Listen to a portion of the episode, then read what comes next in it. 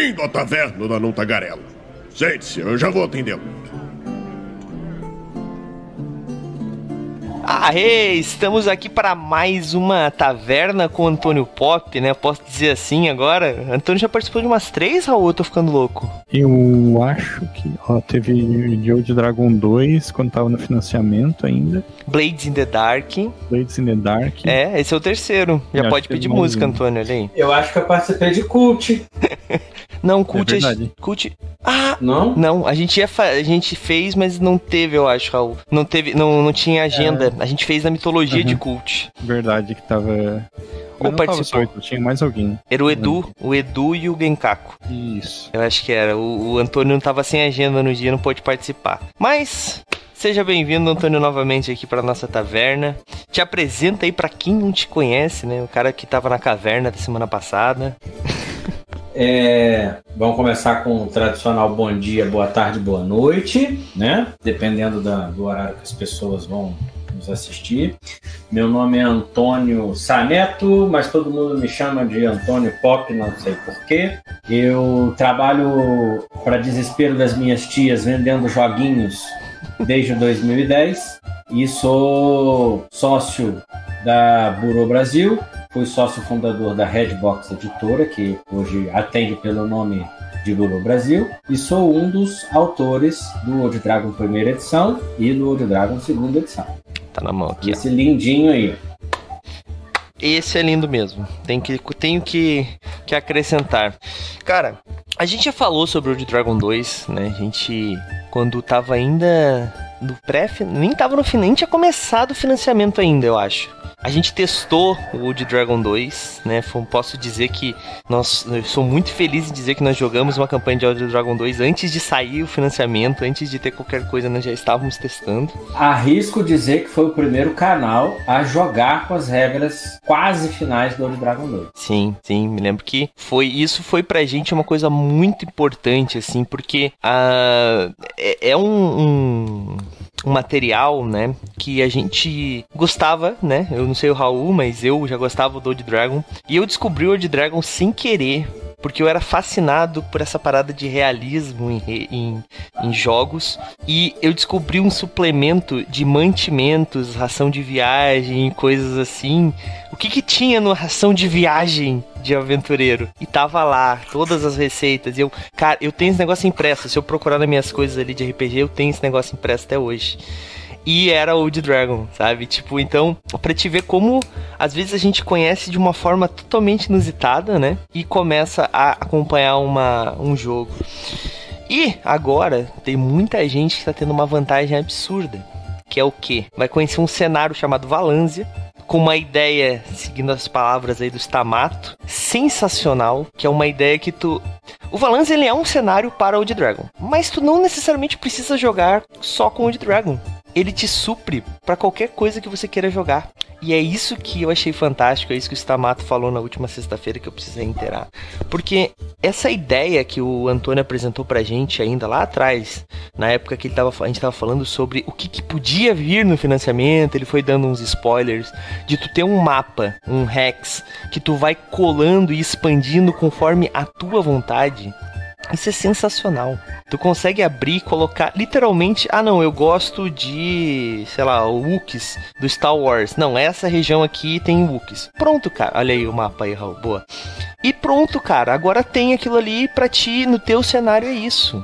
Então, assim, essa ideia, essas ideias, né? Porque não é só isso, né? Essas ideias que fizeram é, muita gente gostar e muita gente vai conhecer Valanzia antes de conhecer o de Dragon 2 e vai levar uma, vai fazer uma coisa levar a outra.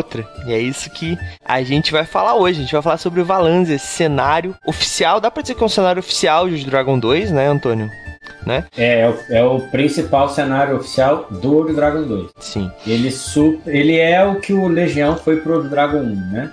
Sim, sim. Então, hoje nós vamos falar um pouquinho mais sobre esse cenário, né? Sobre eh, o que, que ele é exatamente no seu cerne, o que, que você pode fazer com ele, entre outras coisas. E galera, chat tá aí, tá? Se vocês tiverem qualquer dúvida, vão mandando pra gente, a gente vai respondendo, né? A Karina vai me ajudar com isso, né, Karina? pra gente conseguir responder todo mundo aí que tiver dúvidas. Então, se vocês forem chegando, vai mandando as suas dúvidas ali que a gente vai é, anotando para responder depois, tá bom? Eu, eu, queria fazer um comentário que eu acho bem pertinente, que a Taverna da Não Tagarela está oficialmente em Valência. É né? verdade. No é, Ducado de Gordwick, é isso? É verdade, isso também foi uma coisa que... Reino que deixou a gente. Nossa, a gente pediu, né, Raul, na maior boa vontade, assim, na maior cara de pau, quer dizer, na maior, assim, né? Ah, vai que, vai que rola, né? o Douglas é uma das pessoas mais cara de pau que eu já conhecia, assim, mas. É verdade. Se não fosse isso, né? mas Quem não chora não mama, né? É. Essa é uma das coisas mais legais que se pode fazer num, num cenário de RPG. Tu literalmente colocar tua marca dentro de um cenário é, é, é muito legal. Eu, assim, eu, eu, fico pensando na Karina criança, pensando que um dia algo que está sendo construído vai para dentro de um cenário. É, é sensacional, é incrível. É, e, e, assim, quando a gente pediu, né? E, tipo, pra quem não, não sabe o que a gente tá falando, né? Existe a Taverna da Tagarela em Valanza, como o Raul falou, né? Então tem lá uma parte escrita sobre essa taverna e como é que é lá dentro, algumas coisas. Tem uma, um pequeno trecho lá que fala sobre a Taverna da Montagarela. E foi um pedido nosso, né? E foi oficializado aí pelo Antônio. Cara, isso deixou a gente vibrando, né? Eu me lembro quando o Antônio mandou, a gente ficou, nossa, que massa! Muito legal. E cara, é. Mas vamos lá. Isso é uma das vantagens que a gente tem, né? De ser um cenário brasileiro. Porque assim, o Old Dragon, o, a primeira edição do Old Dragon, né? Ele sempre foi muito mais um, um sistema para você usar no seu mundo que você criou, no meu, no, no meu entendimento, tá? Posso estar errado. Uh, por mais que o Legião existisse, eu, eu imagino, eu vejo muito mais o Legião, e pode ser percepção minha, como um suplemento para você jogar num cenário de legionários. Porque talvez seja pelo nome, ele não é um universo, assim, na, no primeiramente, na, na primeira visão que tu tem dele. Legião, ah, daí tem legionários, ah, tá, é uma coisa mais meio romana e tal. Eu particularmente admito que eu não peguei o Legião para ler até hoje, porque talvez eu tinha essa, esse preconceito. Já Valânzia, ele se apresenta como um cenário realmente, como um, uma região que tem um, que tem coisas acontecendo e que a, os aventureiros precisam expandir e desbravar e o reino tá precisando que isso aconteça. Então assim, tem esse lore de exploração, né? Pode ser que o Legião também tivesse algumas coisas assim, seja só preconceito meu.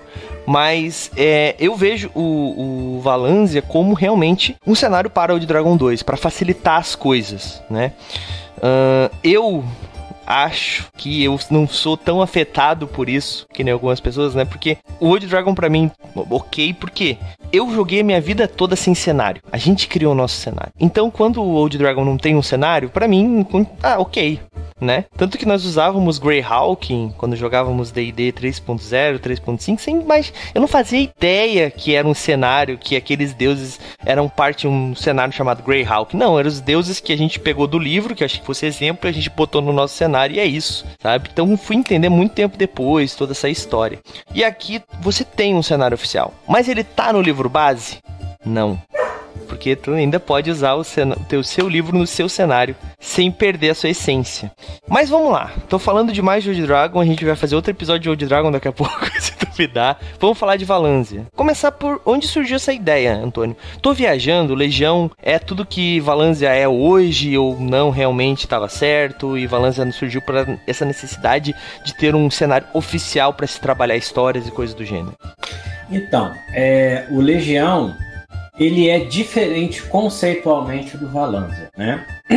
Legião é um cenário mais avançado, Legião é um cenário mais pesado, é um cenário mais complexo, é mais difícil de você deglutir o Legião, porque ele trata de temas bem mais pesados do que o Valanza. Tanto que o Legião é 18 mais, a classificação indicativa dele é 18 anos. Você tem ali temas é, como é, drogas, tráfico de drogas, sexo, é, a parte mais complicada da política, é, escravidão, né?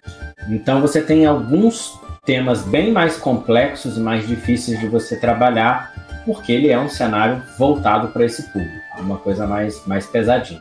O Valanzia, o objetivo dele é suprir um nicho completamente ao contrário do Legião. Pegar aquela coisa mais vanilla, mais basicona, mais introdutória e fazer com que o Valanzia ocupe um nicho que foi mais ou menos o que dois cenários fizeram na minha infância RPGística. Foi o Titã do Aventuras Fantásticas, e o Caramecos do AD&D, na verdade do First Quest, né? Do D&Dzinho, do estado do D&Dzinho, do First Quest lançado no Brasil pela, pela editora Abril. A gente não tinha nenhum cenário no Brasil, antes da, da publicação do Valanzia, que fosse exatamente isso, que fosse simples, pequeno, autocontido num material só, que tivesse aquela fantasia é, básica, clássica, com todos os tropos, né, todos os, os nichozinhos, todos os, os clichês típicos das, dos, dos cenários de aventura é, introdutória que o RPG sempre teve. Então no Brasil não, não tinha nenhum publicado. Então, como a gente estava trabalhando numa nova edição e a gente queria é, ocupar esse nicho, foi praticamente natural imaginar que a gente precisava de um cenário que fosse vanilla, que fosse basicão, para a gente colocar todos os elementos que a gente pretendia trabalhar com exaustão no Dragon 2 dentro do Valance. É, nesse primeiro financiamento coletivo do Dragon, algumas coisas ficaram muito evidentes, né? Essa questão do mapa pôster, de você explorar o entorno do, do reino através de um X-Crawl e ir colando os adesivinhos e tal, são uma coisa que já ficou muito evidente para quem participou do primeiro financiamento. Mas tem muita coisa que está planejada, por exemplo, que não foi sequer divulgado, que já tem uma sementinha prontinha ali no Valanza e uma hora todo mundo vai ficar sabendo, porque ele já está lá, já está escrito no livro básico. Então ele foi, foi pensado para ser o, o, laboratório do Dragon 2, né? Ele é, ele é a tela onde a gente vai pintando o que a gente tem interesse com as, as tintas do Dragon 2 na tela do Valan. Legal. Eu achei legal que teve uma coisa que tu falou que o Raul, eu aposto que se coçou pra, pra comentar, que foi sobre os tropos, né? Que o Raul sempre fala que esses. esses. É, essas coisas que são clichês são muito importantes, principalmente para quem tá começando a jogar RPG. Demais. Porque demais, tu precisa demais, ter esse demais, ponto de partida, né? Demais. Isso é. Clichê, durante muito tempo o clichê foi visto como uma coisa ruim, mas ele não é. O clichê é uma ferramenta narrativa e uma, uma ferramenta de construção de empatia muito importante. Porque através do clichê, o clichê é uma língua universal, sabe? É uma coisa que o cara nunca jogou RPG na vida dele. Mas você fala que tem lá um personagem que conseguiu arrancar uma espada no pé de uma estátua que ficou presa no pé da estátua de pedra por mil anos. Todo mundo sabe de onde vem, todo mundo sabe como funciona, todo mundo entende o conceito por trás da coisa e tá tudo bem. Dane-se que não foi a gente que inventou, não foi o mestre que criou, tá tudo bem. Ali ele precisa de uma coisa que seja fácil das pessoas entenderem. E todo mundo vai entender. Então por isso que o clichê é muito importante. E a gente começa a querer jogar RPG para viver as histórias que a gente já conhece. Com tudo bem, sempre tem um jogador que nunca jogou RPG e já quer criar uma história completamente diferente de tudo que já foi criado antes. Sempre tem. Mas na maior parte das vezes a vontade de vivenciar as histórias é porque a gente leu uma coisa e queria fazer igual ou muito perto. Então, eu acho que é daí que vem, né? E tem as histórias universais. Eu acho que um, um clichê bem trabalhado, ele é sempre muito bom, assim. É, é difícil tu vencer um clichê muito bem trabalhado, porque não é sobre contar histórias novas, né? Faz um tempo já que não é sobre contar histórias novas, mas sim sobre contar bem as histórias que tu tens ali na tua frente. Então, um, um bom romance, uma boa história de vingança, ah, os clássicos sempre fazem sucesso. Vide que novelas fazem sucesso repetindo as mesmas histórias por séculos e séculos, e eu posso falar de carteirinha, porque além de RPG, você sou noveleira pra caramba, e é assim, um, um bom clássico, um bom clichê é sempre bom. Com certeza, com certeza. Eu, eu acho que eu já comentei, inclusive, no, no grupo de Old Dragon, assim, que ah, eu, vou mestrar pra pessoas que nunca jogaram RPG, a minha aventura vai ser: os caras estão na taverna, chega um velhinho pedindo ajuda e eles vão explorar uma dungeon, sabe?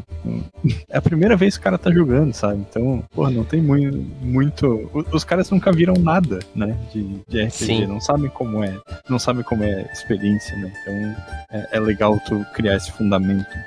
Inclusive, a gente jogou é, Dragon Quest, ou Karina? É, né? Dragon Quest? Dragon Quest. Dragon Quest, a gente fez uma, um na mesa de Dragon Quest, tem inclusive aqui no nosso YouTube. E a primeira aventura é exatamente isso: um velhinho chega pedindo ajuda pra te entrar numa masmorra, tá ligado? Tipo, e, e o Dragon Quest tem as aventuras, né? Então, tipo, lá atrás já era isso. E tem um motivo pra ser isso, né? É exatamente isso que a gente falou. É mais fácil de introduzir as pessoas. Mas é, essa, essa questão, né? Eu, assim, a gente tá falando de cenário de RPG brasileiro, a gente não tem como negar alguma, alguns que existem por aí, né? Vocês sabem de quem eu tô falando, né? O elefante na sala aí. Tormenta é um cenário gigante. E uma coisa que o Antônio falou, que eu acho muito importante, é que assim, eu não tô desmerecendo Tormenta, eu já falei muito sobre Tormenta em outros lugares, você vai ver a minha opinião aí vendo nossos MRPG Reage, pode ser. Eu falei bastante lá sobre o que eu acho de Tormenta. Mas Tormenta tem 25 anos, 30 anos, eu não me lembro exatamente. É Não muita... pode, a gente não tá tão velho. Tá, 25 anos, se não me engano. Mas enfim, é, É, um. é de 99. Então É uma tem es- 20. 20, 23. 24 é, esse ano. 24 anos. Tem, tem uma história gigantesca, tem muita coisa. As pessoas, algumas pessoas se sentem um pouco. A, a- como é que seria. Como é que é a palavra? Quando tu sente um pouco. Meio, não é com Acuada? medo, acuadas. As pessoas se sentem um pouco acuadas, porque tem romance, tem um monte de coisa, um livro gigantesco pra te ler, pra te entender tudo. E o, vamos ser sinceros aqui, porque todo mundo sabe que é assim. O fã de Tormenta é chato pra caramba com a história. É chato pra caramba com a história, né, Karina? Karina é fã de Tormenta. o- Não, mas eu, eu sou eu sou fã velha guarda total, gente. E eu passei, tipo, sei lá, acho que 12 ou 13 anos sem contato nenhum. Daí a gente tá nos reais e eu tô assim, ó. Mas meu Deus, quando é que isso aconteceu, gente? Então, é difícil de acompanhar. Mas um livrinho. o que eu quero dizer com isso é que, é, por ser um cenário simples, e simples, a gente sempre diz isso, não é ruim. Simples é bom, porque simples tu consegue criar em cima disso, sabe? Foi uma das coisas que realmente me fez olhar pra Valance e falar assim, tá aí, isso é uma ideia genial. Porque, Sabe, é, só interrompendo pra fazer um comentário. vai lá, A, a primeira edição de Tormenta, que era aquela que vinha encartada na revista, na Dragão Brasil na época, é, ela tinha essa característica de ser um cenário bem básico, bem sim. é, vanilla, como o Antônio falou, assim, né? Tanto que tu ele- podia implementar no cenário, que- no sistema que tu quisesse, Ele, né? ele era um cenário de AD&D, na verdade, né? Mas ele, ele cresceu... é, não, não dizer desproporcionalmente, mas ele, ele cresceu demais e se tornou algo que, que é difícil para um iniciante pegar todas as nuances do cenário, às vezes, né? É, assim, eu acho que tem público pra um, tem público pra outro, mas a gente precisava realmente de um cenário que fosse simples. Tu pega um livro, cara, sério, isso aqui, vocês não têm noção de como eu amo livro assim. Não tô falando isso porque o Antônio tá aqui, tá? Eu amo livro que não é A4, mano. Me dá muita raiva de livro A4. É muito ruim de ler, gente. Vamos parar de fazer livro A4. Aqui é um tamanho ótimo, gente. Ó, eu consigo ler o meu livro sentado onde eu quiser, no banheiro, do lado da cama. Não tem um livro gigantesco. Eu posso botar isso aqui dentro da minha mochila, olha só. E ele mantém as, as partezinhas tudo bonitinho, olha só, olha só. Agora tu pega um livro A4, em qualquer lugar que tu enfia ele, ele amassa, gente. Vamos parar de fazer livro A4? Pronto, fiz a minha não cabe na reclamação mochila, né? Não, É, não eu- cabe. Eu vou botar. Ah, quero levar vários livros de RPG, né? vai caber um. É. Enfim. Eu sou muito chata com, com estrutura de livro, né? Eu abro ele assim, nessa distância, o Todos- livro todos pequeno. O de RPG é tipo, apoia na mesa antes de abrir. Enfim, então assim, essas, essas coisas elas são importantes. Pa- parece que não, mas são importantes. E eu me lembro que o Antônio ele teve uma preocupação que ele comentou com a gente, que eu não sei se o Raul vai lembrar, e que eu achei muito legal, que é o livro precisa ser acessível. E isso é importante. O RPG, ele é um hobby elitizado, a gente sabe disso, ele é caro, muitas vezes ele é muito caro. Eu sempre sou daquele adepto de que qualquer grupo de RPG consegue comprar qualquer livro, é só se reunir, fazer uma vaquinha e comprar, né? Não precisa todo mundo ter um livro, dá pra um só, é, dá pro grupo se reunir e comprar um livro só. Apesar de eu não dividir meus livros. Enfim, hipocrisia. Mas é, o, o Old Dragon ele tem essa vantagem, né? O Valanzia tem essa vantagem de ser um, um cenário muito mais em conta, né? Cabe no bolso das pessoas. E exatamente isso é um pouco por causa do formato também, né? Mas essas vantagens, né, não seriam nada se ele não tivesse apoiado numa base importante pro Old Dragon, que é os fãs, né? Tem um grupo de Old Dragon, galera. Assim, eu tenho muito, eu tenho muitos grupos de RPG. Sério, eu tenho muitos grupos de RPG por motivos óbvios. Mas o grupo que mais fala é o de Old Dragon. Os caras falam o dia inteiro, cara. E não é tipo coisas nada a ver com RPG. Às vezes acontece, mas a maioria das vezes é o povo falando sobre coisas do próprio. Ah, raça tal. Daí alguém manda ilustração que fez no. que fez em algum desses gerador de imagem. Cara, e tem umas discussões que são sensacionais, O que é mais cara. forte, o bruxo ou o elfo aventureiro? É, Ah, essa é esse é o novo clássico. Essa já nasceu clássica já. Então, então tipo, cara, é- isso é muito importante importante. E assim, eu não sei se eu não tô acompanhando tanto, o Antônio eu sei que acompanha lá bastante, mas eu não vejo hater lá, tipo, a galera brigando, sabe? Tipo, no máximo uma discussão, tipo, ah, esse é melhor, esse é melhor, tal, tal, tal. Mas eu não vejo a galera se xingando e aquela toxicidade que às vezes a gente vê em alguns grupos, principalmente grupos de Facebook, que assim, cara, dá vontade de falar assim, ah, cara, eu vou sair daqui, por que, que diabos eu tô aqui, sabe? Então, assim, isso eu acho muito legal.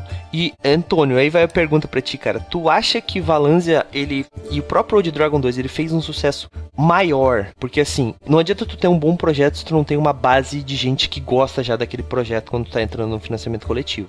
Até porque tem alguns projetos que são ruins, que são financiados porque tem uma base grande de fãs. Não tô dizendo que é o caso, né? Até porque eu comprei também, né? Eu seria. Mas enfim. Antônio, o que, que tu acha, Antônio? Tu acha que essa galera, esses fãs, eles realmente fizeram essa diferença toda? Tu acha que não, que na verdade o Valanzas foi uma aposta que a gente fez e que, tipo, os fãs não tiveram. Eu sei algumas coisas internas, então. Mas eu vou deixar tu responder aí. Vou dar uma de orelha. É, então, eu, eu, eu costumo dizer com bastante frequência que o jogo, para se manter vivo, ele precisa ser jogado. Né? Um jogo que não é jogado é um jogo morto, porque o colecionador compra, bota na estante e acabou. Agora ele está procurando o próximo para ele colocar na estante dele para ser o próximo item da coleção dele. Então, um jogo precisa brigar com todos os outros jogos da prateleira para ser jogado.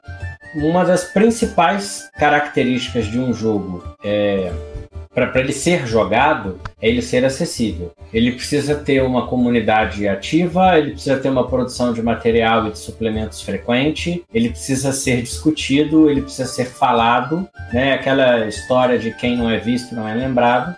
Isso acontece com um jogo de RPG. Então, é, é meio que a discussão de quem veio primeiro, o ovo ou a galinha. É, o Old Dragon, ele é o Old Dragon porque ele tem uma comunidade forte, ou ele tem uma comunidade forte porque ele é um Dragon? Eu não, eu não consigo responder essa pergunta de maneira uniforme todo o tempo. Tem dia que eu acho que o Old Dragon é o Old Dragon porque ele tem uma comunidade por trás. Tem dia que eu acho que a comunidade que o Old Dragon é, incentiva a formação dessa comunidade. O que eu acho que é fundamental e é importante é a lição que a gente tira disso, e é o que toda vez que alguém me pergunta, né? Ah, Antônio, eu quero publicar meu jogo, não sei o quê. Cara, a luta por o seu jogo ser não só financiado, ou ser comprado, ou etc e tal, para o seu jogo se manter vivo no mercado, é criar uma comunidade em torno dele para que as pessoas discutam sobre, sobre o seu material e para que ele se mantenha vivo a maior parte do tempo possível. Porque é, a gente está num momento do mercado de RPG nacional riquíssimo é porque hoje o autor detém praticamente todos os meios de produção cultural né, à sua disposição. Então, sem demérito nenhum, qualquer um publica um livro de RPG hoje. Qualquer um mesmo. Né? Há 30 anos atrás, 35 anos atrás, se você olha, por exemplo, as empresas que lançaram RPG no Brasil, você tinha que ser um peixe grande para lançar um RPG no Brasil. A gente está falando de, de Ouro, a gente está falando de Grow, a gente está falando de Abril, a gente está falando de estrela. A menorzinha da história ali era a Devi, que ainda não era grande coisa, né? E foi se tornando uma grande editora com o passar do tempo. Hoje não, hoje um cara em casa, com acesso à internet, um computador qualquer, ele consegue editar e publicar um livro, criar sua comunidade, produzir esse material. Então a gente tem uma miríade, assim, sabe, estupenda de jogos. Cada dia tem um financiamento coletivo novo começando, cada dia tem um convite para um grupo novo de WhatsApp para você frequentar, sabe? O tempo inteiro estão surgindo jogos, autores, ideias e editoras. Isso é fantástico, isso é, é lindo, né, de você acompanhar. É, eu sou de uma época que você comprava uma revista mensal e olhava na última página para ver o que, que, tinha sido lançado, porque era o único jeito que você entender o que, que o mercado estava tava, tava lançando. E hoje eu sou bombardeado, sabe? Às vezes tem até mais de um lançamento de livro de RPG por dia. Isso é impensável há 30, 35 anos atrás. Mas em contrapartida, fica muito mais complicado do seu jogo ser perene e você conseguir que o seu jogo seja relevante daqui a um ano. Isso é muito difícil. Você só vai atingir essa meta, você só vai conseguir que isso aconteça se você criar uma comunidade em torno do seu jogo. É só essa comunidade em torno do jogo que fez com que o Wood Dragon é, 12 para 13 anos depois do seu lançamento, ainda seja relevante, ainda consiga arregimentar é, 1.100 pessoas no financiamento coletivo e arrecadar 400 mil reais. É porque tem uma comunidade por trás, então isso jamais aconteceria. Com certeza, com certeza. Acho que tá respondido. Comunidade é muito importante, realmente. Isso, isso que tu falou são, é, são coisas realmente que faz o cara pensar, tipo, a, a quantidade de, de RPG que surge e desaparece assim num, da noite pro dia, né? Eu parei, enquanto, enquanto tu tava falando, eu comecei a pensar em, em RPGs que a gente participou da, do financiamento coletivo ano passado e que esse ano eu nem lembro mais, eu nem lembrava mais que eu parei, tive que puxar da memória, assim. Isso não é bom, né, também, mas... É triste. Mas é faz triste. parte, né, faz parte, acho, do processo de amadurecimento do nosso mercado, né. Inclusive tem, tem alguns jogos modernos que já partem dessa premissa, assim, de ser um jogo que tu vai jogar um pouquinho e depois deixar de lado, né. É, eu, eu senti isso um pouco no, no Inferno, que eu fiz a resenha ali agora. Tipo, ele. Isso não é nenhum demérito do Inferno, mas tu lê o livro, ele não se propõe a ser um substituto para um DD, digamos assim, que tu vai fazer uma campanha de anos, assim, né? Ele tem aqueles seis, di seis dias, né? Seis dias É. e isso acabou, né? Uhum. É, faz parte da mecânica do próprio jogo também, né, às vezes. Mas vamos falar de Valanzia. Raul, tem alguma dúvida aí, Raul, pra gente? Eu, eu tenho, cara. É, eu não, é, não. Não digo nem que é uma dúvida, assim, mas eu, eu tinha comentado no grupo do Old Dragon ali que uma das coisas que eu gostei muito no Valance é que, apesar dele ser simples, como o Pop falou, ele tem uma riqueza de detalhes que às vezes tu não vê em outros cenários. E, e um deles foi a, a questão da, do sistema legal ali do, do reino, né? Falando quais são os crimes, qual é a punição para cada crime, como é que funciona, né? O fato de que os camponeses e os nobres têm processos de julgamento diferentes, assim. E é, eu percebo que, que tu, Antônio, é um cara que, que gosta bastante de estudar, gosta de ler sobre Idade Média Europeia, assim. Aí eu, eu queria saber como é que foi um pouco esse, esse processo, se alguma coisa que tu estudou acabou ficando de fora do livro porque não coube, ou se é alguma coisa que tu queria se aprofundar mais. Então, eu sou formado em Direito. Graças a Deus, há mais de 20 anos eu não advogo, estou afastado completamente do mundo das drogas, né? Mas eu tenho essa mancha no meu currículo, eu me formei em Direito. E é, enquanto eu era um operador do direito, eu era um apaixonado pelo direito penal. E pra- praticamente quase todo estudante de direito toma ciência do direito penal através de um livrinho de um cara chamado Cesare Beccara, que chama Dos Delitos e das Penas. A obra dele é importantíssima para a história do direito, porque ele é o primeiro cara que vem é, alertar que os crimes eles tinham que ser proporcionais às penas. Você que não fazia sentido nenhum para um sistema penal você pegar um ladrão de galinha e mandar enforcar. E o cara que trai o rei, você simplesmente ah, deixa ele lá no sol tomando tomate podre durante meia hora que tá tudo resolvido. Não, ele fala, não, gente, pera lá. Os crimes, de acordo com a sua gravidade, as penas têm que acompanhar essa gravidade. Então ali começa um pouco da minha, da, da minha paixão por sistemas penais metidos em jogos de RPG. Em paralelo, eu é, sempre gostei muito de Foucault e um dos livros que mais mexeu com a minha cabeça foi o Vigiar e Punir, que inclusive eu usei como, como base para minha monografia de conclusão de curso. Vigiar e Punir E- também me, me colocou, assim, eu, eu li ele, acho que eu tava com 18 anos, no começo da faculdade de psicologia. E eu fiquei maluca, assim, com a, a- Eu lembro que eu tava lendo, sei lá, a introdução, em que ele começava a questionar o que, que a gente faz, como a gente exclui da sociedade quem não tá conforme a norma. E aquilo explodiu minha cabeça, assim. É isso aí. Inclusive, eu fui fazer a única disciplina de direito que eu podia fazer estando no curso de psicologia, que era direito da criança e do adolescente, que era a única optativa. É, e porque daí eu pensei, cara, vou fazer umas disciplinas de direito e tal, por causa do Foucault. Aí depois eu não. é, no meu currículo não aparecia mais nenhuma disciplina. E aí eu não fiz mais nada em direito, seguindo a psicologia. E assim foi, mas Foucault mexeu muito comigo também.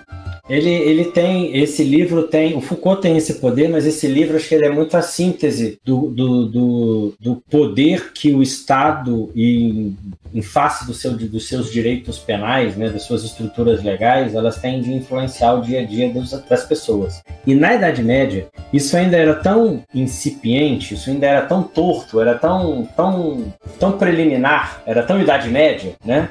que não funcionava direito. Você tinha lá um sistema de, de classe social quase formatado como uma casta indiana, em que você não tinha mobilidade social nenhuma e o direito penal escorado nesse sistema de classes sociais meio casta. E se você parar para pensar, se você analisar bem o conceito da coisa, boa parte das obras medievais, medievaloides ou de fantasia que a minha geração teve ciência ou tomou contato a partir dos anos 80, ela, ela dá uma permeadinha pelo mundo do direito.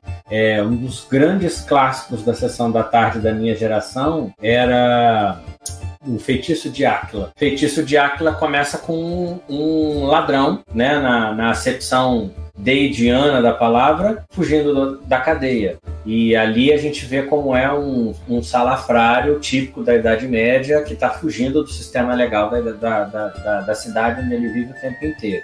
É, Branca Leone tem um quê de, de, de direito, né, o tempo inteiro ali permeando o o, a história. É, o, acho que o principal, e aí já muito mais moderno, é o Game of Thrones.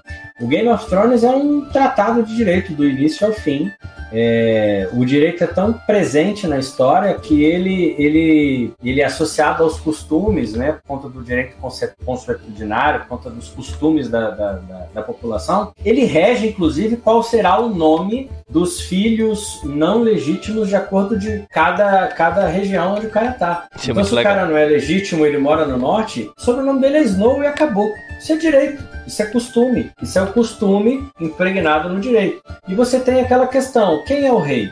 Quem, quem ali é o primeiro da linha sucessória de sucessão ao trono? Aí você tem uma guerra de cinco tronos, de cinco coroas, de cinco exércitos. Quem que vai pegar o, o trono? É do irmão de um, é do irmão do outro, é do filho daquela? Ah, mas o filho dela, na verdade, não é do rei, é do irmão. Isso tudo é direito. Tudo tem o direito permeando ali. Então eu acho que como, como você vai escrever um livro sobre um cenário, né? um livro sobre uma civilização, sobre uma sociedade, e você não pode, de forma alguma, deixar o direito fora disso, porque isso está muito no dia a dia da gente.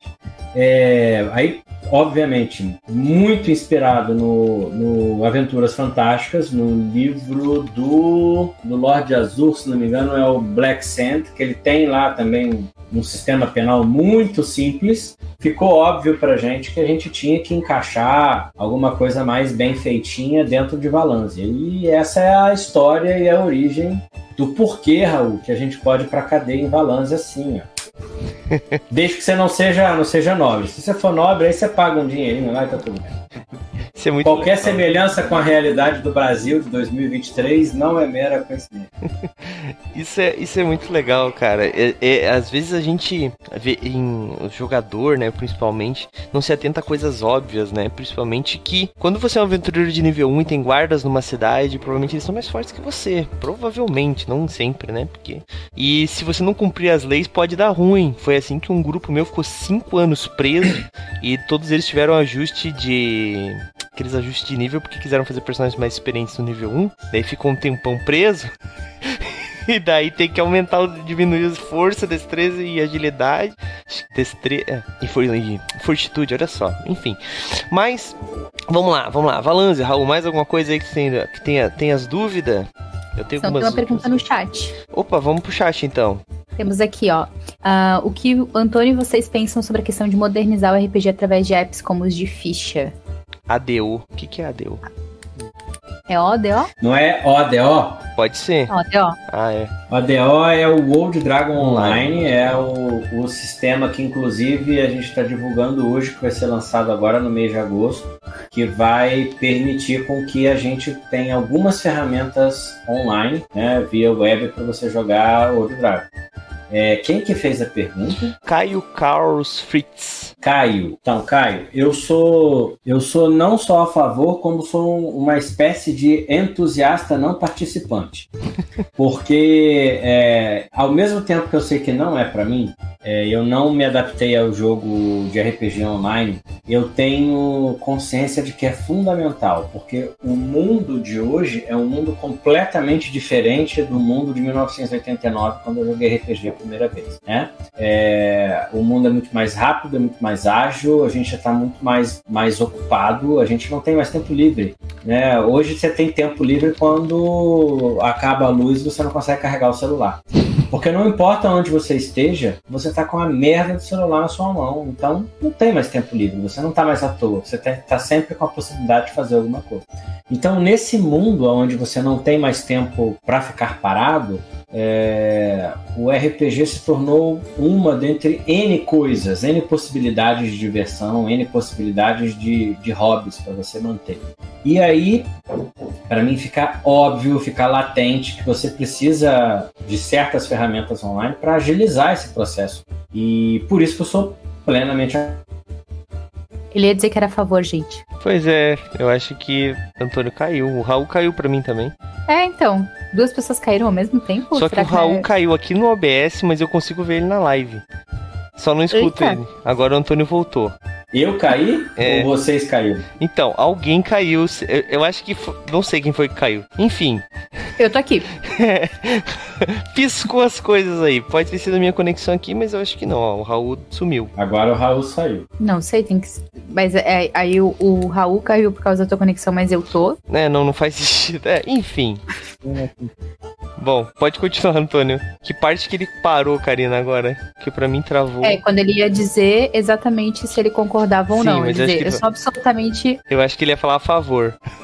Eu sou absolutamente. Foi, foi o que eu entendi favor. também. Foi o que eu entendi também. Eu sou a favor dessas, dessas Porque, afinal de contas, ele estava defendendo, né? Eu acho é, que a Karina acho... não tá vendo o Antônio. O Antônio tá na live. Não. Então dá F5 aí, Karina. Peraí. Ela falando em cima do Antônio, eu falei, ela não ia fazer isso à toa, tá ligado?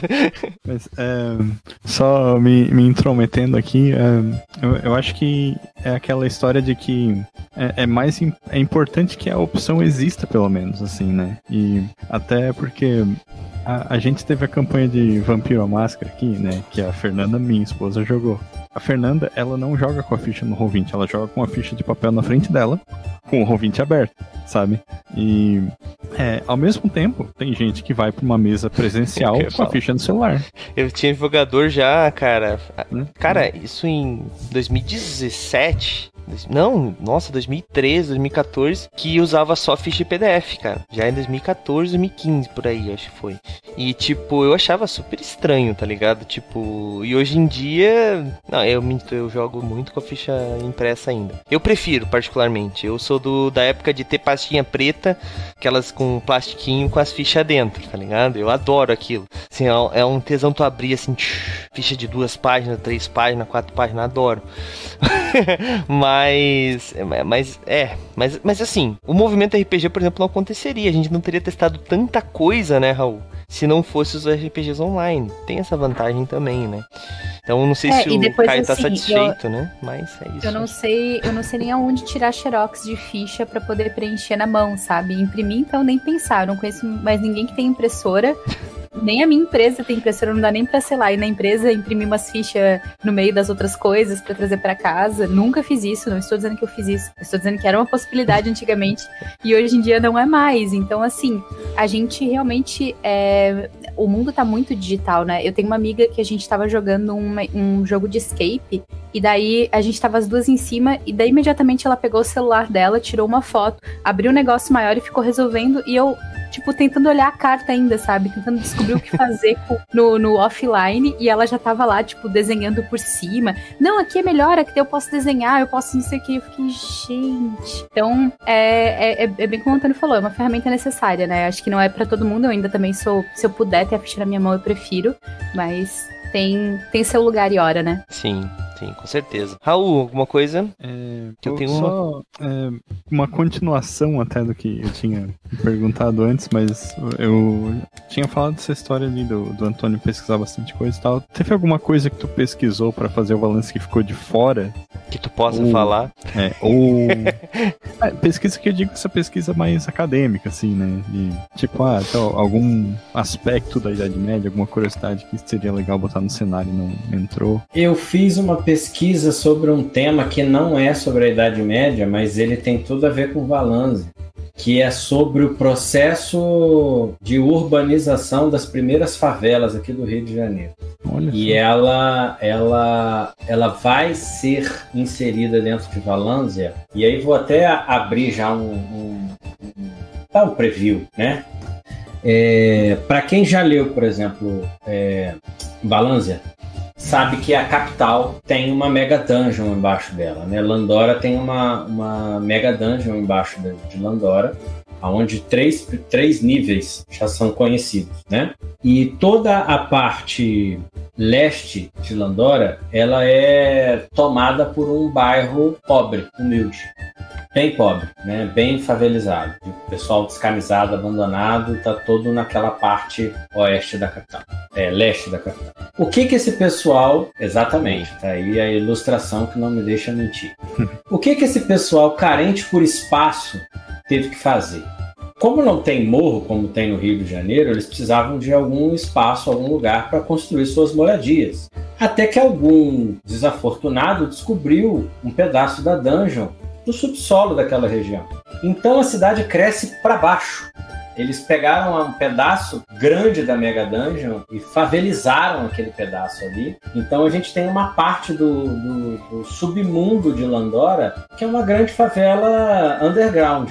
E aí eu fui dar uma estudada nesse processo de, de, de urbanização das primeiras favelas, como era a questão de líderes é, locais, como que você fazia a atração dessas pessoas. Aí a gente acaba tendo contato com o pessoal aqui do, do Morro da Previdência, da questão da Guerra do Paraguai, que foram parar atrás do Ministério do Exército, esperando uma providência que foi prometido entrega de casas populares e nunca foi entregue. Os caras tiveram que montar um acampamento ali atrás e ali do nada eles saíram construindo num- num- nos terrenos baldios em cima de um morro que tinha atrás do prédio, que tinha uma erva que se chamava favela, e daí vem o nome favela e vem todo o nome do processo de favelização. Então, todo esse processo de urbanização é, popular e, e do Rio de Janeiro, eu acabei estudando para ter embasamento para construir essa favela subterrânea dentro de Landora. É uma coisa que não entrou no livro básico, falta de espaço, mas já está aí engatilhado para entrar no material futuro.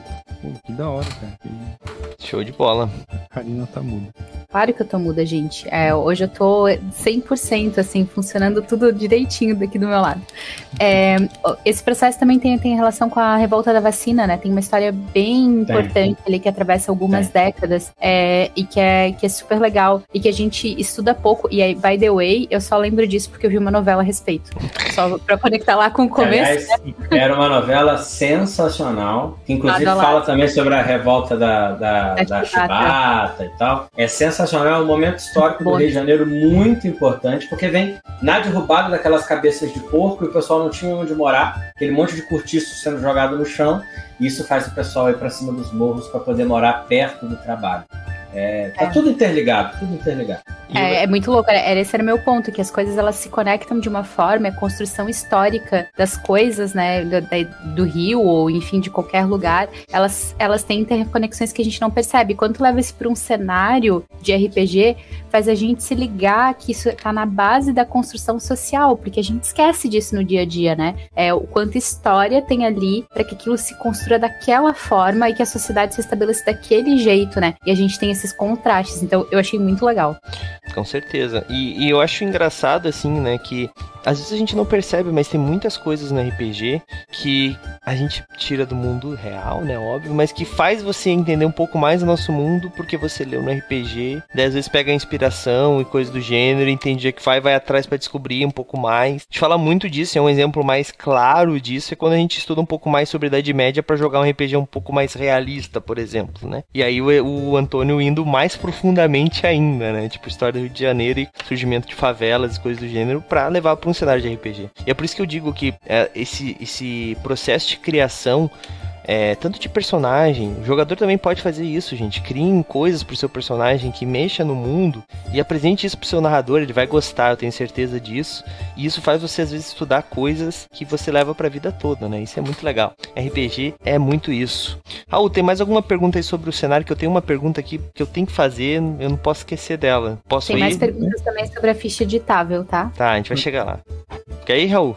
Não, não, pode, pode perguntar. Certo. Bom, cara, o Antônio, quando ele me apresentou uma coisa, eu tenho, pra quem não sabe, né, nós temos a nossa cenário aqui chamado a Guilda dos Guardiões e tal, e a Guilda dos Guardiões passa dentro de uma vila, e essa vila eu não fazia ideia de como fazer a progressão de uma vila de RPG, de uma vila de pessoas.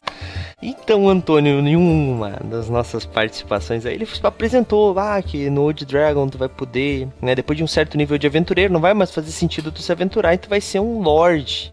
Lembra dessa nossa conversa, Antônio? Lembro. Cara, eu- o meu livro ainda não, não chegaram todos os meus livros ainda. Eu tô em polvo rosa aqui pra chegar a todos os meus livros pra mim conseguir e me, me aprofundar inteiramente no material.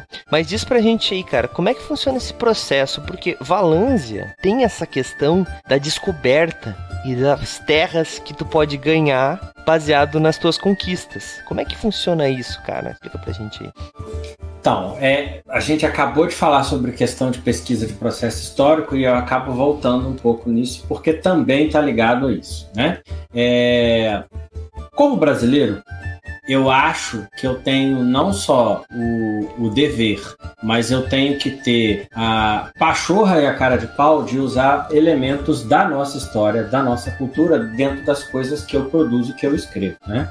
E uma das, das inspirações para Valânsia ser o que Valânsia é, vem muito do processo de colonização do litoral de São Paulo, mais precisamente da Baixada Santista. É, Inclusive a nossa noveleira tá aí que não vai me deixar mentir. Existiu uma, uma série na Globo há uns anos atrás chamada A Muralha, que contava exatamente esse processo. Os portugueses chegaram na Baixada Santista e ali ficaram, né, de imediato, aquela velha história lá de São Vicente, Santos, Marizias, é, toda aquela região ali que foi, foi, foi Cananéia, né, que foi é, habitada pelos primeiros portugueses que aqui chegaram, junto, que acabaram morando e ficando junto com os índios. Mas você tinha toda a Serra do Mar, que era praticamente uma muralha, e os portugueses pouco avançavam, pouco adentravam o interior do Brasil por aquela região, porque a, a Serra do Mar era praticamente intransponível. E ela foi intransponível por mais ou menos 50 anos. Tanto que o Colégio de São Paulo vai ser construído em 1554. Então são 54 anos depois do descobrimento do Brasil que você começa a ter um processo de interiorização naquela região ali do litoral de São Paulo. Então, como eu queria criar um cenário onde a gente tivesse como pano de fundo uma, um X-Crawl, como é que eu vou fazer um cenário onde eu tenho uma parte de fronteira que não é conhecida? Como assim não é conhecida? Você pega a Idade Média, o ser humano conhecia o mundo, o mundo antigo todo, assim, da África do Sul até Vladivostok, né? O ser humano conhecia. Não tinha um, um, um, contato maior cultural? Não tinha, mas a gente já tinha seres humanos no Japão, na China, na Índia, na África subsaariana. Então não tem como você falar de, de X-Crawl para explorar algo que você não tem uma, uma, um limite físico, um limite é, geográfico. Então a solução para isso foi essa questão de você criar uma muralha, de você colocar é, Valanza num, num lugar inacessível do resto do continente. E aí vem a questão do cataclismo do outro continente, da migração, do êxodo e tal, e, e para justificar esse pouco conhecimento do território atual. Então, eu divaguei tanto que eu até me esqueci da pergunta. A pergunta era sobre a, dar terras para lords e coisas do gênero. Tá, beleza. Então, assim, é, a gente queria que Valanza tivesse uma verve de X-Crawl muito forte, muito grande. É, e aí a gente tira do exemplo da, da, dos Estados Unidos, do ato dos, acho que dos 10 acres assinados pelo, pelo, pelo, pelo presidente americano da época, que eu não tenho certeza quem foi, então não vou falar para não falar merda. Mas um deles assinou uma lei dizendo assim: olha, se você for pro oeste, você ocupar determinada quantidade de terra, e eu tenho quase certeza que são 10 acres, e você ficar naquela terra por dois anos, aquela terra é tua. Com base nisso, a gente criou o ato de exploração do rei de Valanza, que dizia mais ou menos a mesma coisa, só que com uma verve mais RPGística, mais, mais fantasia medieval. Então, precisamos descobrir o que, que tem além das fronteiras. Galera, vá e vamos tentar descobrir o que, que tem, vamos tentar ficar rico, vamos tentar fazer contato com outros povos, vamos tentar descobrir o que, que tem além das fronteiras da gente para a gente expandir não só o nosso, o no, as nossas fronteiras, mas fazer contato com outras civilizações. Isso vai fazer com que os, os aventureiros é, enriqueçam, cresçam, se desenvolvam, e aí, obviamente, você vai ter que, que, tratar esse aventureiro como um lorde de terras, como acontecia na nossa Idade Média. E aí é fazendo uma doação de terra, transformando ele primeiro num barão e depois tra transformando ele num duque, para ele poder viver num baronato, para ele poder viver num ducado e fazer parte de uma corte que é a estrutura básica da política dentro de Tem ali a corte que é onde o, a, a giripoca pia politicamente dentro do reino. E daí muda todo o sistema do jogo, eu imagino, né? Muda todo o sistema do jogo a partir do 11 nível se o grupo adotar o modo legado. Que eu confesso que a gente ainda não explorou muito, a gente ainda vai publicar aventura, a gente ainda vai falar mais sobre isso. Tá todo dando tempo pro pessoal chegar até lá. Claro. Né? As aventuras e as campanhas estão começando agora. Mais pra frente a gente fala um pouco mais incisivamente sobre o método de jogo legado. Até porque a gente costuma morrer no level 1, né? Então demora bastante pra chegar no nível 1. Fala, é, uma, é um funil, uma peneira. Só uh, aproveitando que eu tô hoje como a informação de novela aqui, a muralha passou em dois, nos anos 2000 para comemorar 500 anos do descobrimento do Brasil. Então tem apenas 23 anos já. Nossa. Tá ali, pra ó. Mim foi é... ontem. Pra mim é, foi então, ontem. É... Eu, só, eu só vi no Viva, tá? Eu não, não vi. Quando passou eu era muito, muito novo. Foi, foi junto com o, junto com Tormenta, entendeu? Nasceu Tormenta, veio a muralha. Tem olha uma aí. conexão. Olha aí, olha aí. Bom, Karina, tem mais pergunta do chat aí, Karina, que tu separou? Sim, temos pergunta do chat. É, o pessoal tá perguntando o que, que dá para editar na ficha. Então, eles perguntaram se dá para editar raça, é, peraí, equipamentos. É, aí a pessoa foi o Felipe Augusto. Ele falou que ele tá jogando de orc na campanha de OD2 que ele participa. Deixa eu ver se eu não esqueci nada. Isso. Raça, classe. E aí depois é, ele perguntou até pra... Isso. E daí ele também perguntou para jogar com especializações e raças do Legião. Isso no Old Dragon Online. No Old Dragon Online. Isso. Então, é Felipe? Felipe Augusto. Isso. Felipe Augusto. Felipe Augusto é do grupo do Old Dragon lá do, do WhatsApp. Felipe, é, esses, essas questões extremamente técnicas eu vou ficar devendo, porque eu corro risco de falar para você sim ou não e tá falando uma grande asneira, tá? Eu preciso dar uma olhada mais de perto e não vou fazer isso aqui no meio da, da live para poder te dar essa resposta com mais precisão. Mas eu quero crer, se a minha, se a minha memória não, não está falhando, que é viável escrever, né, colocar o nome da, da raça que você quer quer colocá-la. Acho que não está vinculado ou não exige que sejam as raças do livro, não. Não tenho muita certeza, não. Legal, legal. Vamos fazer o seguinte, então. Aí, ó, vamos deixar aqui registrado, fazer o convite pro Antônio.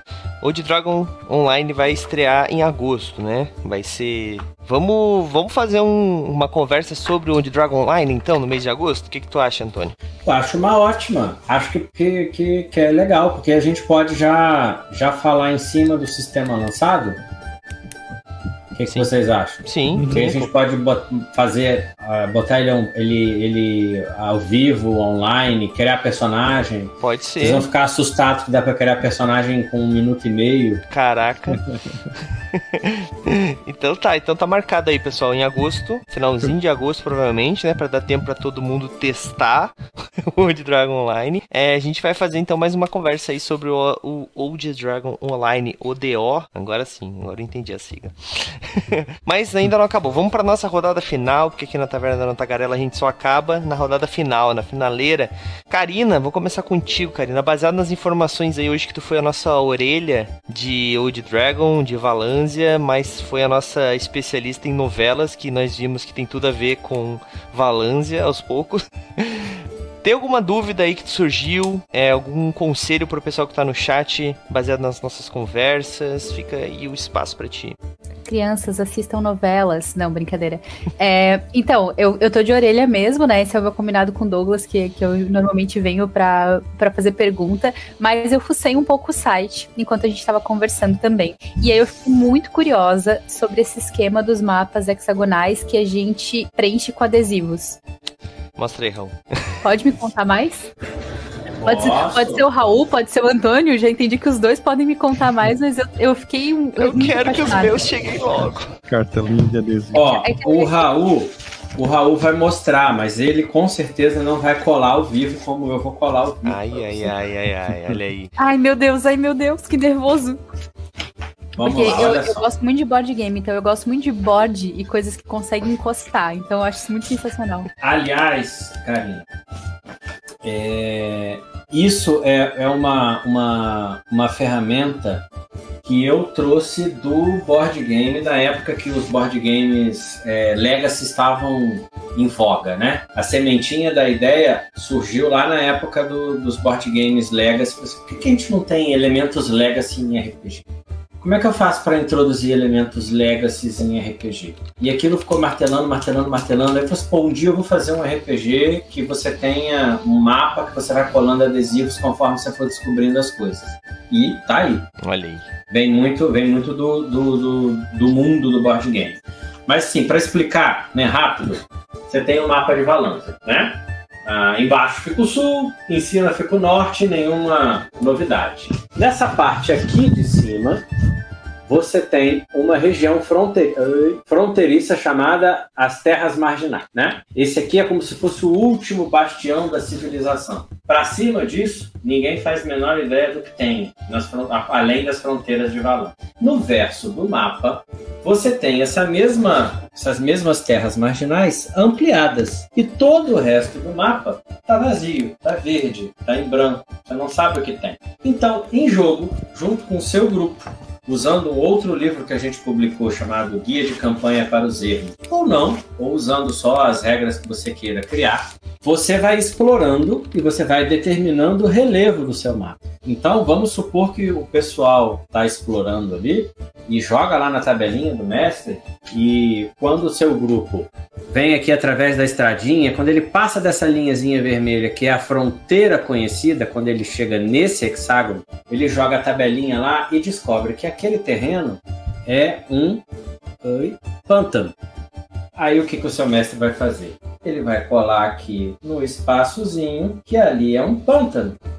E quando ele revelar o mapa para os jogadores, os jogadores vão ver que ali é um pântano. É muito A ideia muito é que tudo isso vá sendo explorado in-game, uhum. com todas as pessoas jogando, e que você vá preenchendo o seu mapa. E aí, assim, eu não sei se você vai conseguir preencher isso tudo. Eu imagino que não, né?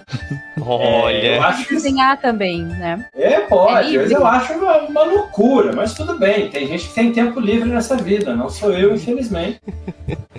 e é aí, quando você preencher tudo isso, nenhuma Valância vai ser igual a outra. A Valância do Raulzito jamais vai ser igual a minha. Até porque a minha já tem um pântano aqui, a do Raul não tem. E a galera tá falando que sempre rola uma discussão sobre dó de colar os adesivos ou que tem que colar mesmo. Gente, a gente tem milhares de RPGs que não tem como tu fazer isso. Aproveitem o que dá para fazer, não tenham dó. Eu, eu sou dessas que. É claro que eu tenho dó de destruir um board game. Quem joga comigo sabe. A primeira Me coisa que eu faço é colocar livre.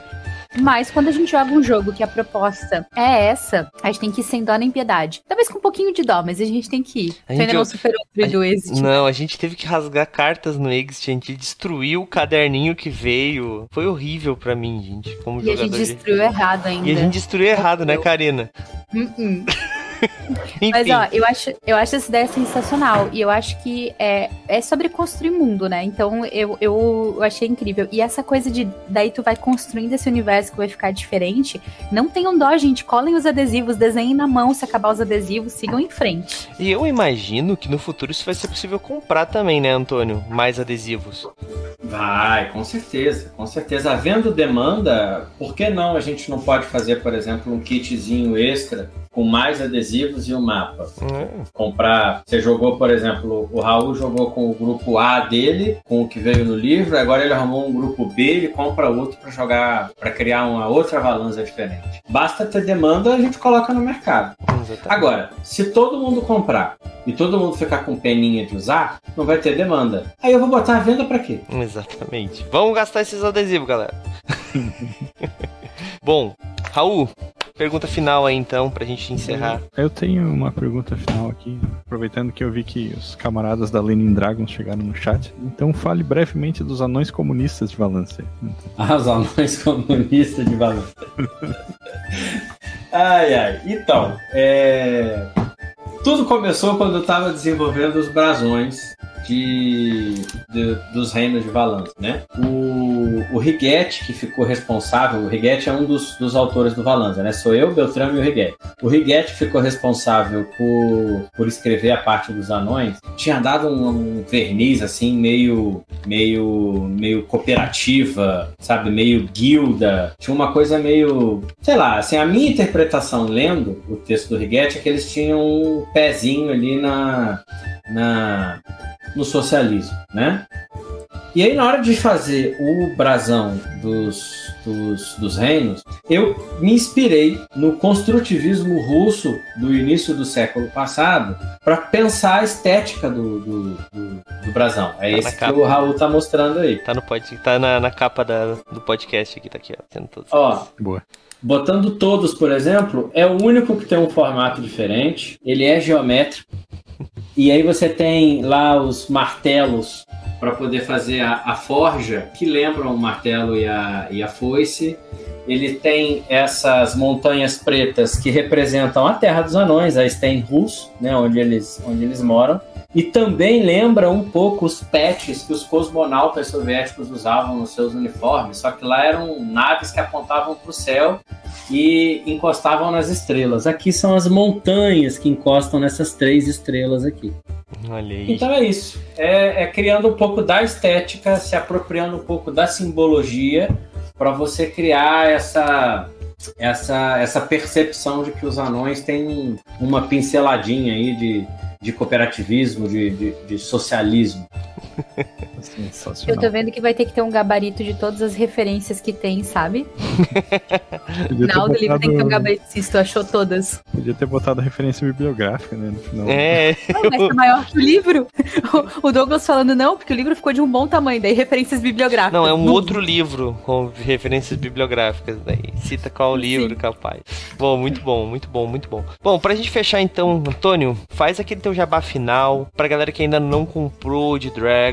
É, acho que já tá pra, já dá pra comprar de novo ou já fechou o Late Pledge?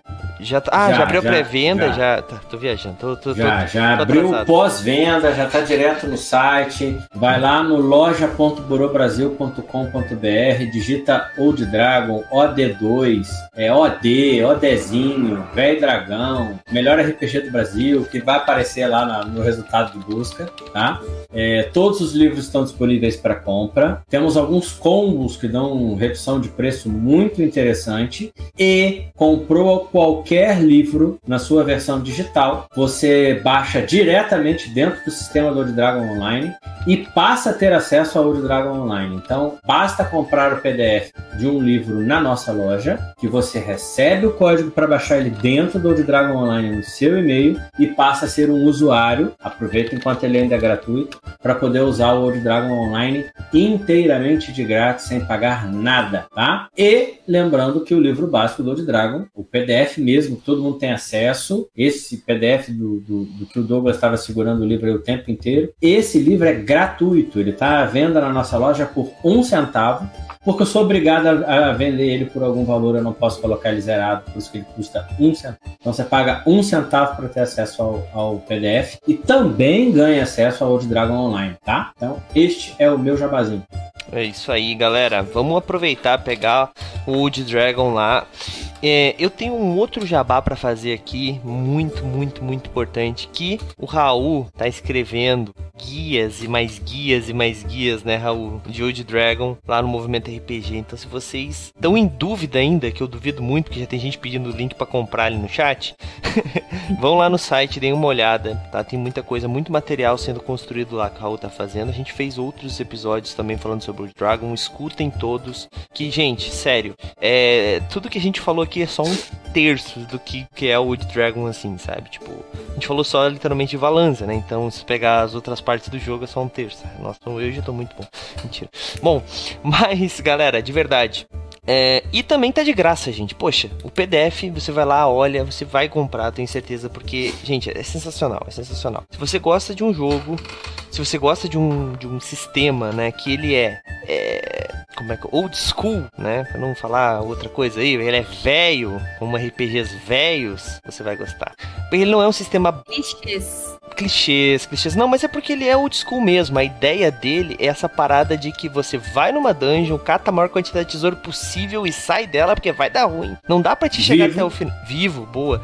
não dá pra te chegar até o final dela. A ideia não é tu chegar no final da dungeon, dar oi pro dragão e ir embora. Não, gente. Pega o que tu consegue porque tu tem peso, tem um monte de parada pra te fazer voltar e ir avançando aos poucos, né? Não é aquele negócio que, né, o pessoal da Lenin Dragons aí fez um modo carrasco pra um famoso RPG aí, porque tem RPG que hoje em dia tu começa no nível 1 e sai solando o planeta, tá ligado? Tipo, é muito absurdo e é realidade hoje em dia. É, é, tipo, nada contra, é o RPG heróico, né? Tipo, aqui não, aqui é old school, aqui tu vai e tu, se tu não te cuidar, tu leva uma pedrada na testa e desmaia, quase morre. Aconteceu fato real, né, Raul?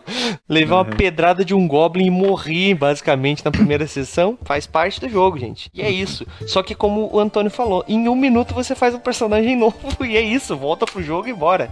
Então, gente.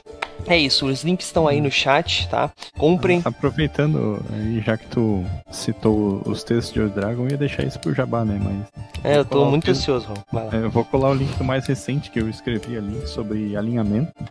É, perceba que eu não falei tendência, Douglas, eu falei alinhamento. Tendências. E foi um texto que eu particularmente fiquei muito orgulhoso de ter escrito. Ele deu trabalho pra caralho, então eu espero que todo mundo goste. Ai, ai. Show de bola. Deixa o link ali pra gente então, Raul.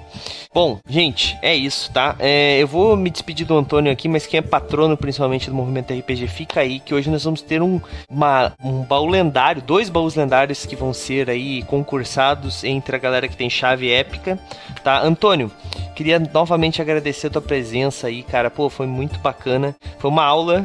O pessoal no chat falou assim: nossa, é o Antônio o Antônio falando e todo mundo, tipo, concordando assim, é porque é uma aula Foi incrível. realmente, né? e vamos, vamos combinar certinho, vamos ter sim, falando sobre o Old Dragon Line, teve gente que já tava no chat falando assim, putz, então eu vou guardar essa pergunta pro determinado dia, sobre mecânicas e tal. Então vamos sim fazer um. É, só tem que ver a agenda do Antônio, gente, né? Ele, por mais que ele apareça aqui bastante, ele ainda é uma pessoa, né, bem compromissada, com um monte, uma agenda gigantesca, não um desocupado que nem nós três, né? Mas a Karina se sentiu ali. Bom, mas é isso, Antônio. De novo, brigadão. É, foi um- é sempre um prazer. Sempre que precisar, que quiser estar aqui com a gente, é só mandar um alô que a gente acha uma agenda pra ti, cara. Eu tenho que agradecer, viu, a, a- oportunidade de estar aqui fazendo a divulgação do Uri Dragon. Vocês são sempre muito acessíveis e carinhosos com, com- comigo e com o meu trabalho, então quero agradecer. E também me coloco à disposição. Precisou aí, faltou gente, não tem pauta. Me chama que eu passo aqui uma hora falando besteira e a gente preenche esse buraco sem problema nenhum. Olha aí, olha com o que você promete, hein? Já Show de sabe bola. que a gente pode fazer uma pauta só de novelas e deixar eu e o Antônio, né? É, Bora?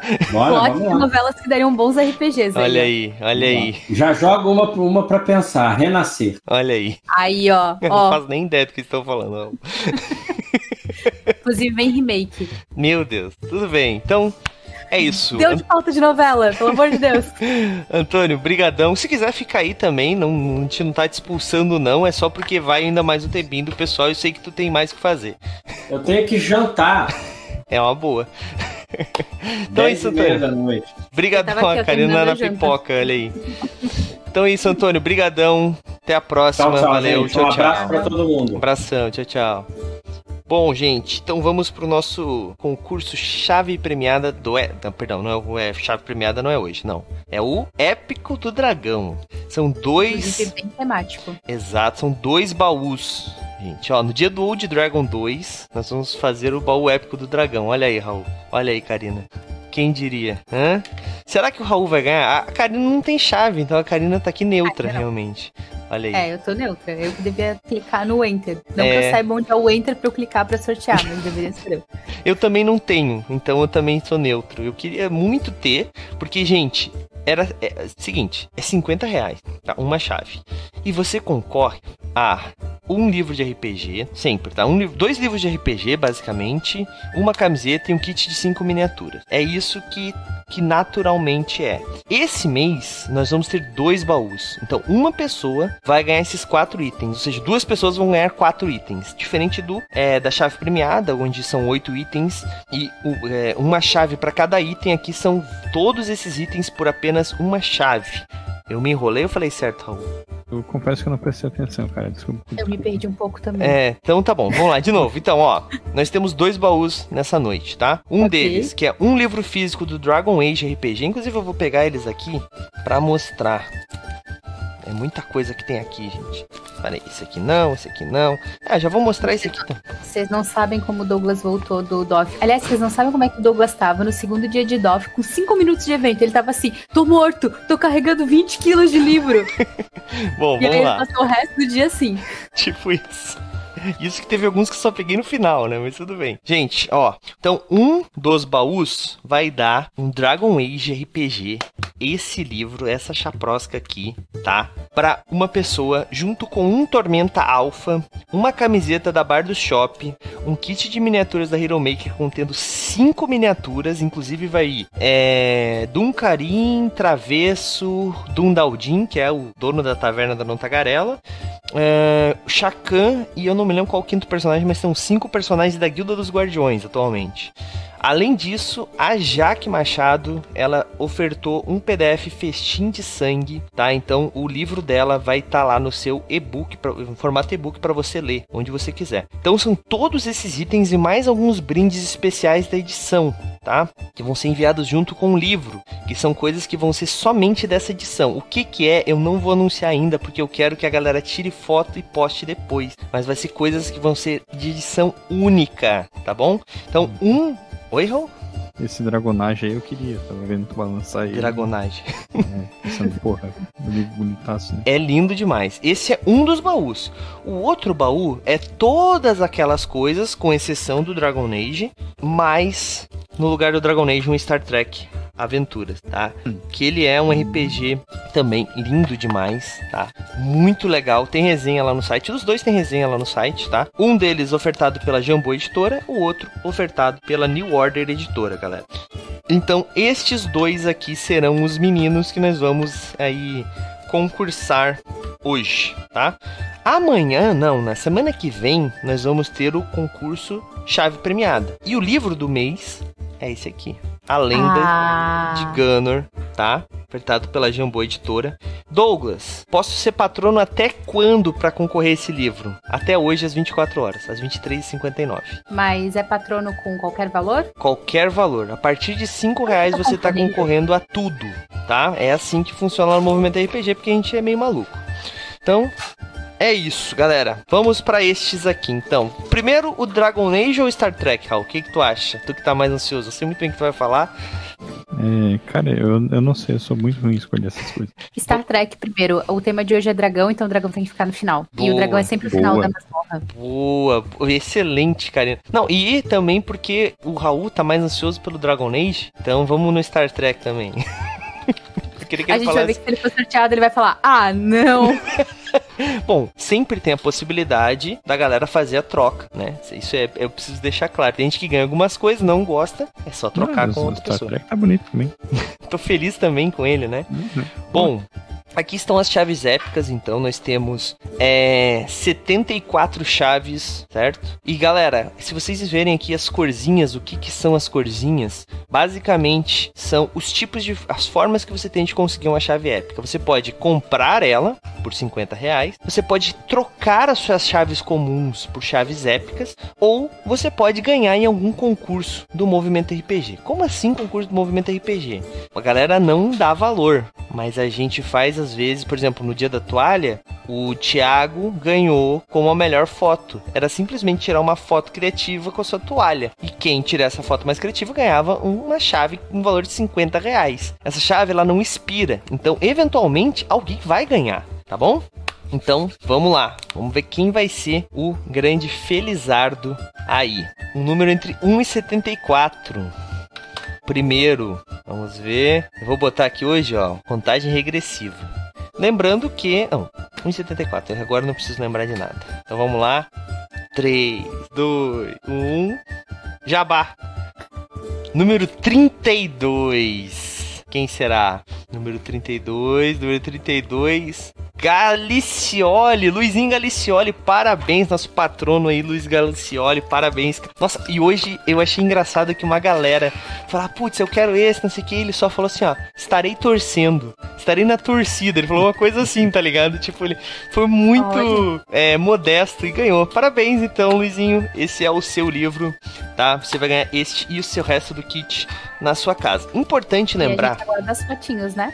Exatamente. Importante lembrar só uma coisa, galera. Nós do Movimento RPG está lá no, na cláusula do contrato, tá lá na página do patronato. A gente só não é, cobre o frete, tá? Mas, se você fizer a conta, às vezes os 15, 20 reais que dá de frete, vale a pena os 180, 200 reais de prêmio que você vai ganhar. Então, é importante a gente deixar claro pra galera ter essa, essa noção, né? A gente sempre fala isso, mas é bom sempre ficar relembrando. Então, Luizinho, a gente entra em contato aí para fazer o seu envio. Bom, então vamos pro próximo, lembrando que os números continuam os mesmos, com exceção que agora o 32 não existe mais. Então se der 32 de novo, a gente refaz.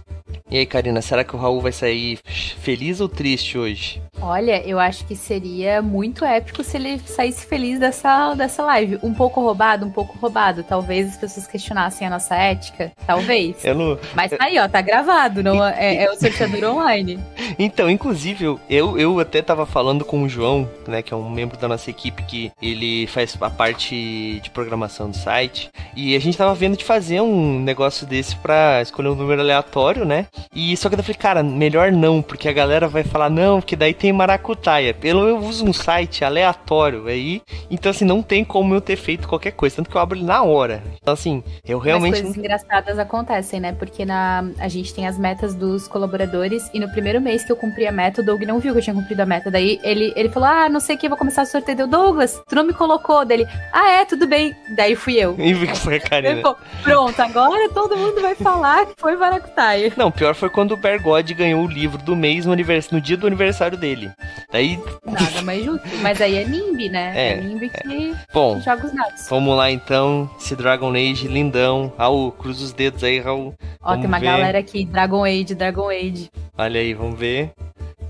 Número 27. Ai, ai, ai. 27 aí. Temos Jujubinha também no chat esperando pra ver se foi o dela. 39, 38, 30, 31, 29, 28. Consigo ver um número a mais aqui. Eu já sei quem ganhou. Vocês no chat não sabem quem ganhou. Quem será que ganhou? Vou dizer que foi uma pessoa do movimento RPG que ganhou. Não. Sério? É uma pessoa do movimento que faz parte do movimento RPG, mas é patrono. Quem será? E. E. Ó, senhora! Parabéns, senhora! Não acredito! Parabéns, senhora ganhou o Dragon Age e o baú épico deste mês. Parabéns, senhora! Tá aqui. Parabéns. Senhora que tá aí com a gente do patrono também foi um dos primeiros patronos, se não me engano. Não, não, ele demorou um pouquinho para entrar. Não merece então. Vamos fazer de novo, tô brincando. Poxa, Raul, não foi dessa vez, Raul, mas vai ter, vai chegar o teu momento. Vou te mandar um da minha coleção pessoal aqui. Mentira, nem tem. Enfim, galera, esse foi então nossos 12 concursos épicos do dragão, baú épico do dragão que nós tivemos. Por que dois em julho, Douglas? Porque ele é trimestral e no mês de janeiro, fevereiro, março nós não tivemos. Então esse seria em junho, mas como eu anunciei muito em cima, a gente resolveu fazer no final de julho. Então, de março e junho foram feitos em julho. O próximo então é julho, agosto, setembro e o último em dezembro, galera. Então, para quem não ganhou, ainda tem chance de ganhar nos próximos. As chaves elas continuam existindo e é, isso significa que você ainda está concorrendo, tá? Os próximos. Então, você tem uma, uma, chave, eu não perco ela. Não perde ela. Enquanto ela estiver ali, você ainda está concorrendo, está no páreo. Eventualmente você deve ganhar alguma coisa, sim. E lembrando que esse ano, no mês de dezembro, nós vamos ter o baú lendário. O baú lendário, pelo que eu tô vendo de preço, ele vai estar tá mais de mil reais facinho, assim, de premiação, tá?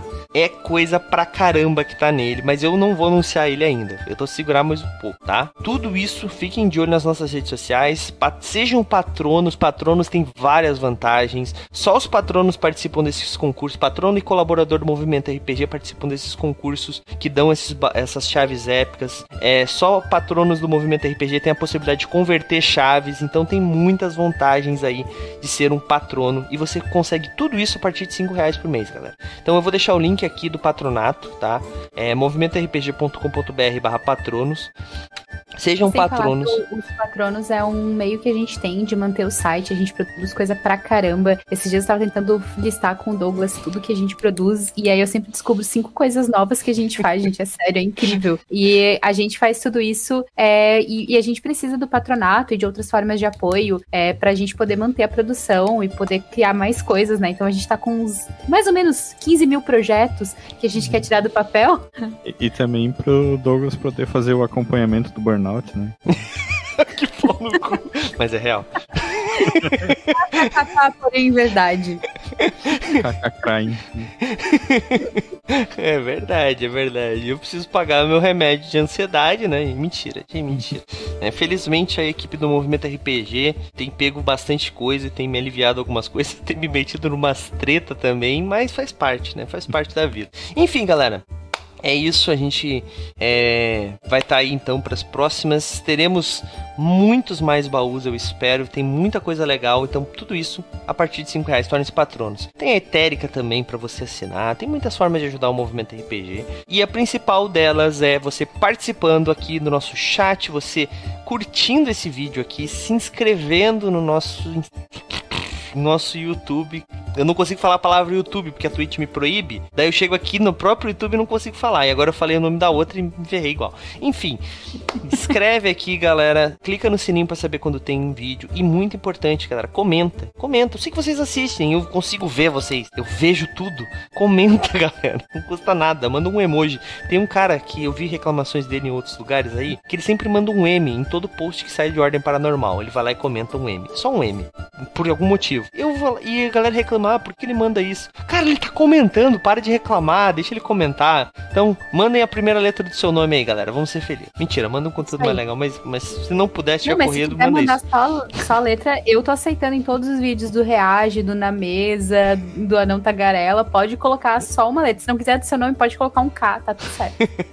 é isso aí então, galera. Queria agradecer a presença de vocês. Amanhã nós temos é, live lá na Roxinha, a partir das nove da noite. Amanhã é o episódio final, né, Raul? Uhum. Episódio final da Névoa Sangrenta? Bruma de uhum. Sangue. Bruma Vermelha, acertei. Cara, toda vez, toda segunda-feira, névoa, bruma sangrenta, é vermelha. É difícil pra mim, pra não ter noção. São muitas coisas acontecendo.